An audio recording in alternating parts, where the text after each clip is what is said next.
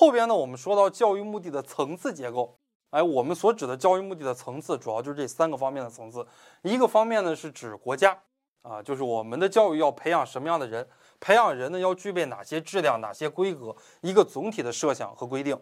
第二个方面呢，就是我们讲的学校啊，学校呢，它又叫教育目标，啊，是根据国家的目标以及自身的情况确定的一个设想。这个目标的话呢，它是一个什么呀？初步的具体化。剩剩下还有一个啊，就是教师层次。教师层次就是我针对于这一节课啊，比方说我们教育目的、教育制度，我针对于这节课，我要提出来一个教学目标。这节课你听了姚老师的课之后，你要学会哪些东西啊？这个叫教学目标。所以这是三个层次啊，一个是教学目标，一个是教育目的，一个是教育目标啊，它逐渐变大这样的一个过程。我们来看一下书啊，第一个就是国家层次的目的。国家层次的目的有一个优点，这个在书的九十五页倒数第二段倒数第三行。那大家把它给画起来。它的优点呢，就是国家有一个统一的规范，比较好管理。它的缺点是什么呀？缺点就是整个国家的这个教育目标太过于整齐划一了。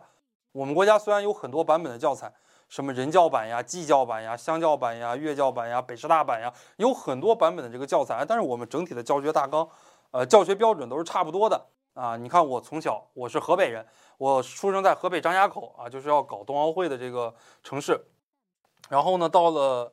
零三年的时候，我的父亲工作调到北京啊，就我十三岁的时候，我爸爸工作调到北京，然后呢，我就成了北京人了啊，有了北京户口了。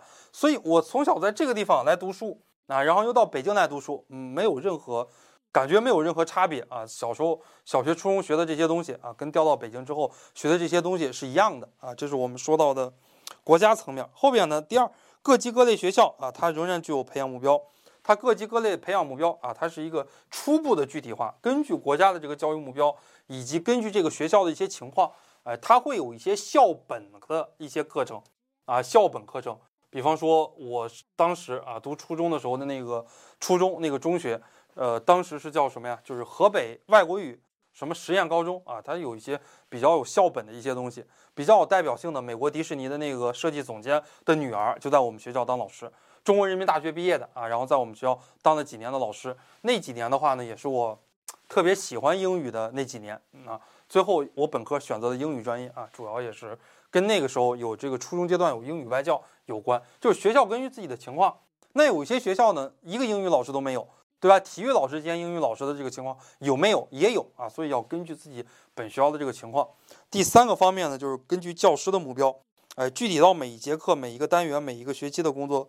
的时候，哎，所以学校培养人才的这个工作是长期的、复杂的又细致的，哎，它并不是一蹴而就的。对于每一个学生的培养，需要长期辛勤的工作，日积月累。